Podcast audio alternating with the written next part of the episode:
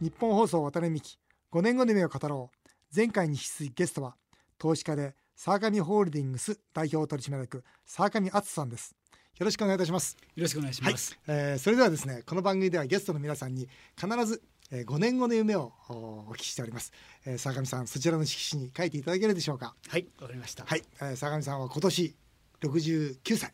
はいはいで74歳の夢でございます69歳若いですね坂上さんおかげさまで、まえだまだまだですよ。まだまだですね。まだまだですよ。もうはい勢いありますもん。 もちろん、うあの夢がありますから。夢があるからそうだそうだ5年後じゃなくて10年20年先の夢がありますそうかなら、んね。です。でも今日5年後にしてください。わ、かりました。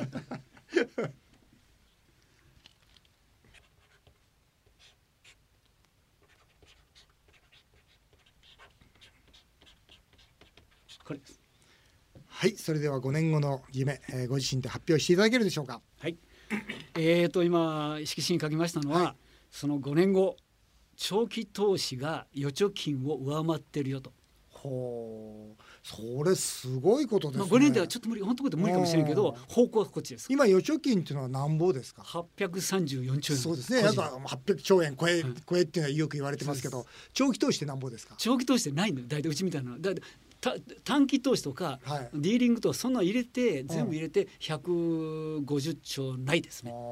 全部入れて債券もみんなじゃあ全部入れて150兆をまあ800何十兆にそれを超えていこうといそうれこプとでラすね。ス今言いましたように長期投資ほとんどないあー我々の長期投資がうんどんどん大きくなってうん。で預貯金を超えていくような勢いを作ってしまうなるほど坂上さんあの長期投資初めの一歩という本をね、はえー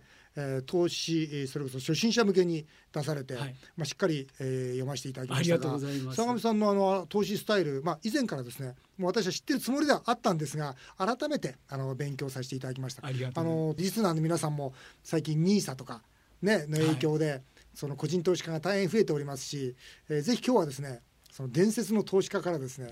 長期投資というものを教えていただきたいというふうに思っております、えーぜひお楽しみになさっていただきたいと思うんですが、えーまずですねあのこの表紙にですねその投資の勉強はやめなさいと、はいはいね、長期投資のまず一つのあれでしょうねそのルールなんでしょうあ投資の勉強なんかやめちゃいというでも投資勉強しないと怖くてお金なんか投資できないじゃないですかこれ投資の勉強やめなさいっていうのはどういう意味なんですかむやったらダメなんです。ダメなんですか要するにねそうですかダよメですか世の中で投資と言われてるのと、はい我々が言ってる長期投資は違うんです。全く。違う、ここが大事なんです。あもう一度せ説明してください、どう違うんですか、要するに世の中の投資言われてるのは個人投資家も、はいから年金の運用機関投資家もみんな同じなんですけど、うんよく考えてくださいみんな儲けたい儲けたい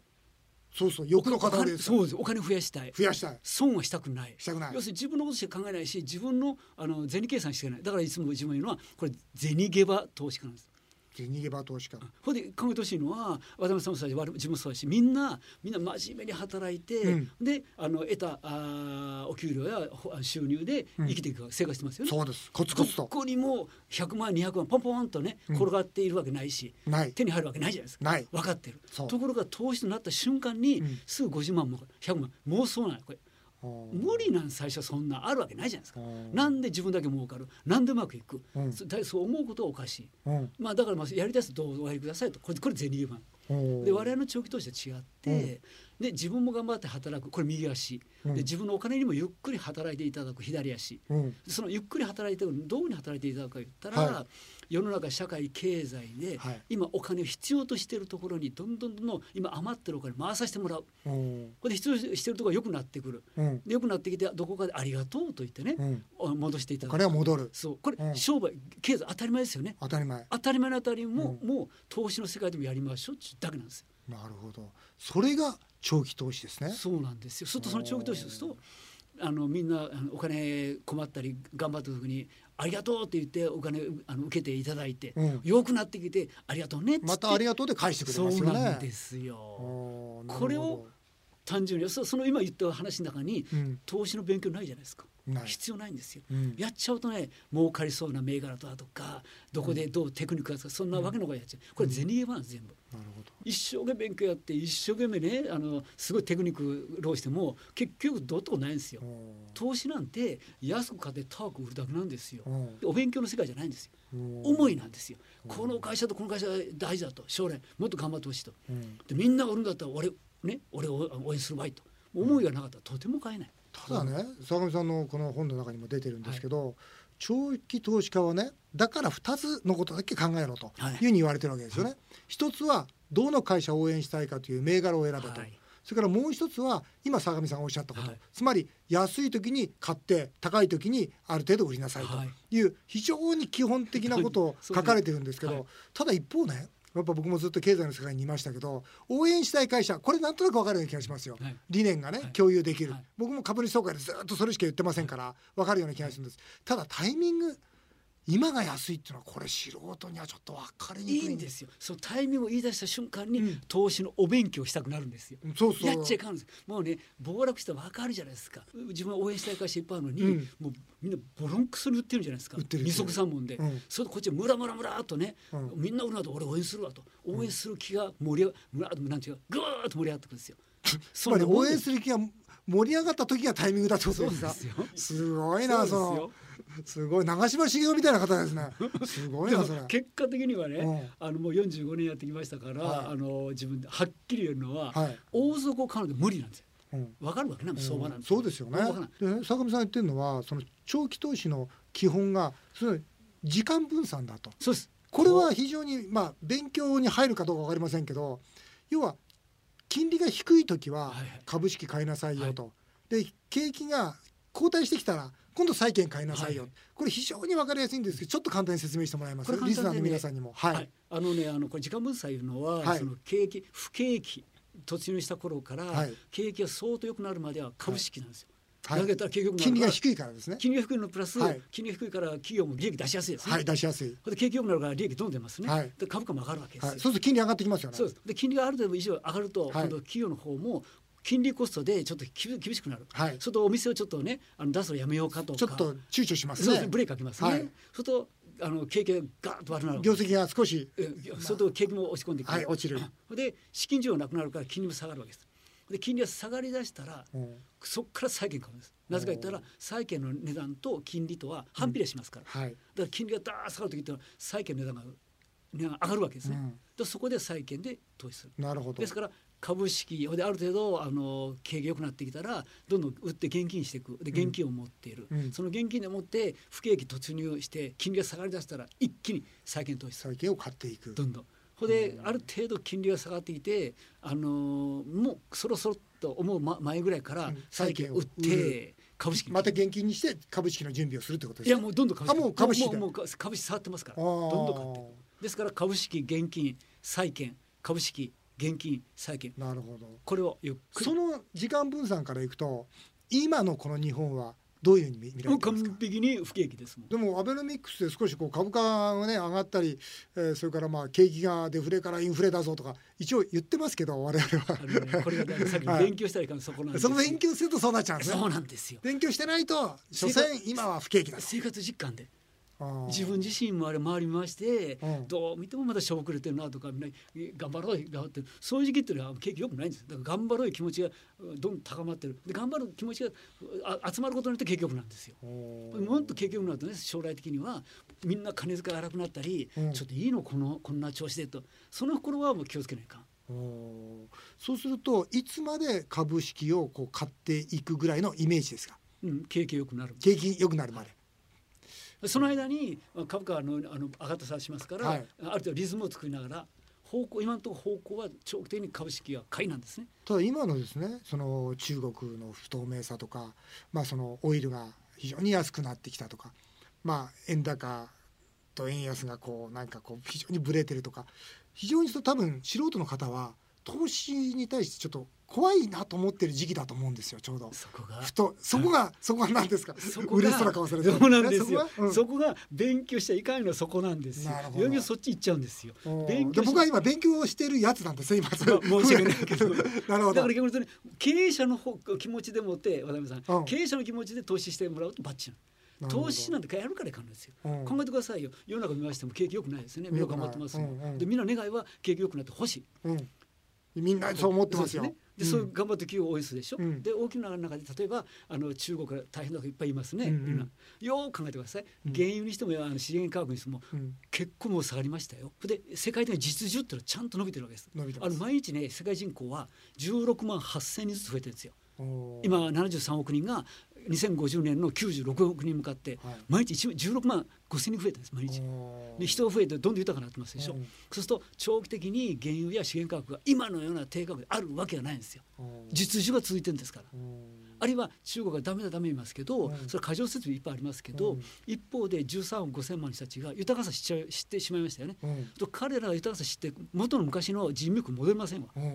そうすると彼らのあの消費だけでもそこそこ経済力ですから中国もいかんいかん言うけども今年でも6%台の成長をするんですねうん世界経済はダメだ言ってねだいぶ成長率下がって、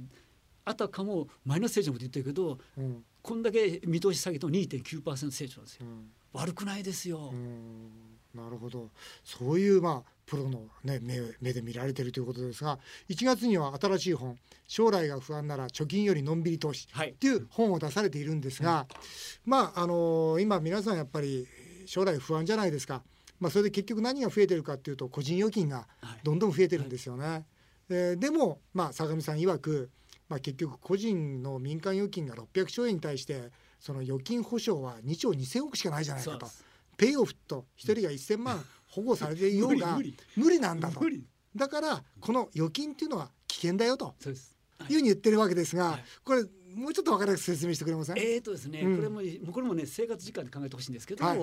不景気になろう何しようが我々生きていきますよねそうですね生きていく限りね霞くって生きるわけなんですよ、はいそうするといろんなものを企業さんから買うわけですはいだから我々の人々の生活と企業の生産供給ビジネス活動これは紙の表裏の関係で切っても切れない関係なんですなるほどこれ何があってもなくならないなくならないなくならない実需ですからね実需うん実需ですからねそうだ何もなバブルじゃないからねそうです、うんバブルじゃない全然バブルじゃないからはうんで実需をベースに、うんその応援したい企業さんの株を買って株主になっておくということが、うんお金の置き場所一番安全なんですよだって潰れっくないじゃん、そういう会社なるほでどその会社一緒に成長していくじゃないですかなるほどだからお金置き場所一番安全逆に銀行とそれやると、うんね、あの国際化っていろいろしてますから、うんこれから大変なことになりますなるほどですからあの株式投資は銭ゲバはあのリスクをいるかもしれないけど、応援したい会社潰れっこない会社はねこれ安いで買ってタワー来るやっぱりだから実株をそうですよ、持つのはそれが理由ですねそうですそうですそようねです実株を持ってれば会社持ってるのと同じですかそらうねいうことですそういうことそういうことです、うんそれは先物とかそのテクニックに使っちゃダメなんですようん、実需なんですよあくまでもそれの方がまあ預金でまあ例えば銀行さんが国債買ってるとで国債が例えばね紙くずになってしまったらもうなくなっちゃうわけですよねそうですそうですなおかつペイオフで1000万つってもたかだかね600兆に対して2兆2000億しか保護されていない早い者勝ちでさってことになりますよね。うんそうなると、まあ、もう一つ別の視点からお聞きしたいんですけどね今なんつってもこの国は1,000兆円を超える借金をそうですねしているわけですよは。いで毎日600億から700億円の借金がこう積み重なってるわけですよ。とてつもない、まあ、言ってしまうと、まあ、財政破綻に向かってるはいそうですねわけなんですがこの日本の財政っていうのは坂上さんどう見てますか投資家と して。これねもうちょっとちょっと申し訳ないけど、はい危険な方へ行くって良くなる可能性ないです ねはい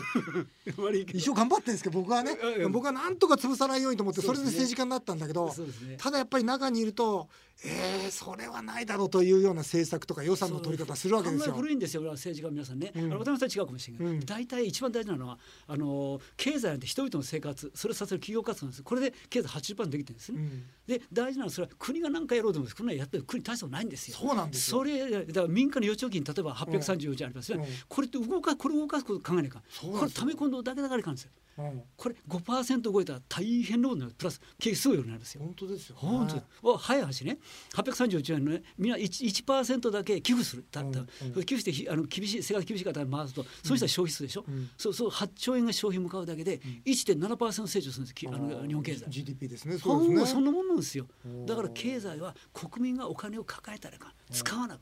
もっと夢を持って楽しく使でえもるどんどんどんどん今抱え込んでる方そうがそう増えてるじゃないそうでんすかよ。ほんで一方国借金増える一方一方国借金増えますよそうなんでねす。よこれダメですよハイパーインフレそれこそ国債の暴落っていうのはありますか。ありますよある、あったらですよあったらってもうリスナーの方も心配だと思うんですよ、うんだって年金医療介護この制度がぶそうなんぶでっす壊れてしまうわけですからそうなんよゴミの収集もできませんから、本ね、当ですよ大変ですよあの夕張と同じになってしまうわけですよはいそうだかでらどうしますいやだからそうなり欲しくないからなってほしくないだから政治に頼む前に人々みんなが自分たちでね長期投資して経済の現場お金分と放り込んで、自分たちの力で経済を良くしようよと、うん要するに自分で抱えてお金が1%、5%回すだけ変わるんですよ、日本経済。それをもっと政治やってほしいんですうよ。んだあとねでもハイパーインフレになった時に、この長期投資っていうのは安全ですか、生活者にとってなくなってもらったら困る会社の製品で買い続けるじゃないですか。うん値段が2倍になって3倍になっても。うん、で売り上げついてくるわけですよ。なるほでども過去の歴史の中でもうんインフレある時にこの本当にいい会社っていうのはうんインフレの3倍ぐらいの値上がりの株価やっぱり国が本当に破綻する時っていうのは実需のあるそうですいい会社はそうです伸びていくんですよそねう。です沢上さんのね、まあ、この本の中で出てるんですけど、はいお金が増えすぎたらさあどうするかっていうとかっこよく使えと、はいこのかっこいいお金の使い方これはどどんなんですか、これはうん、経済とお金使わなあかんですよおーあと我々増やしたお金どんどん使えばねそれ経済良くなるじゃないですかはいはいそれも文化教育芸術スポーツ技術寄付 NPO ボランティアうんこういう方向にやったらいくらでも雇用を創出できますしねはいい、くらでも産業作れますよいいですね、はいもうじゃあ儲かったらとにかくそれはかっこよくお金使えとそうですだから今から自分お金あると増えたらうんどこにお金使う何どんなお役に立たさせてもらおうともうか増える前から考えておかなきゃダメそうでですすねこれこれこれこれこれも夢なんで夢夢これも楽しい夢じゃない ですかすごいこれがいいんですよすごいなあ、い、やあの私は坂上さんと一緒にですね、えー若者の夢を応援するみんなの夢アワードというイベントを主催しているわけであります、えー投資家として企業や夢を応援する坂上さんからですねぜひその夢の大切さ夢を追いかけている人へのメッセージを最後にいただきたいと思いますどうぞこれは渡辺さんもそうですけども自分もそうですけども、我々の笑顔ニコニコしたの、これ見てほしいんですよ本当ですねはいこんな楽しいスタジオないですそうねですよね、うんな、どこも薄れ立ってないしニコニコしてあんたもそうやろにあんたもそうやろこれでいいのこのこれでみんな巻き込んでいけばいいわけです、うんうんなるほど、難しいこと言うんじゃなくてもう笑顔ですようん、もうこの夢を追いかけることでみんなが笑顔になる、はいそして自分自身も笑顔になれ楽るしくなるし、えーそんな思いの中はでい夢を追いかけていってくださいということで、はい素敵なメッセージいただきました、ありがとうございました、ありがとえー渡うございます辺美希5年後の夢を語ろう先週今週2週にわたって沢上敦人さんにお話をお伺いしました夢のある話ありがとうございましたありがとうございました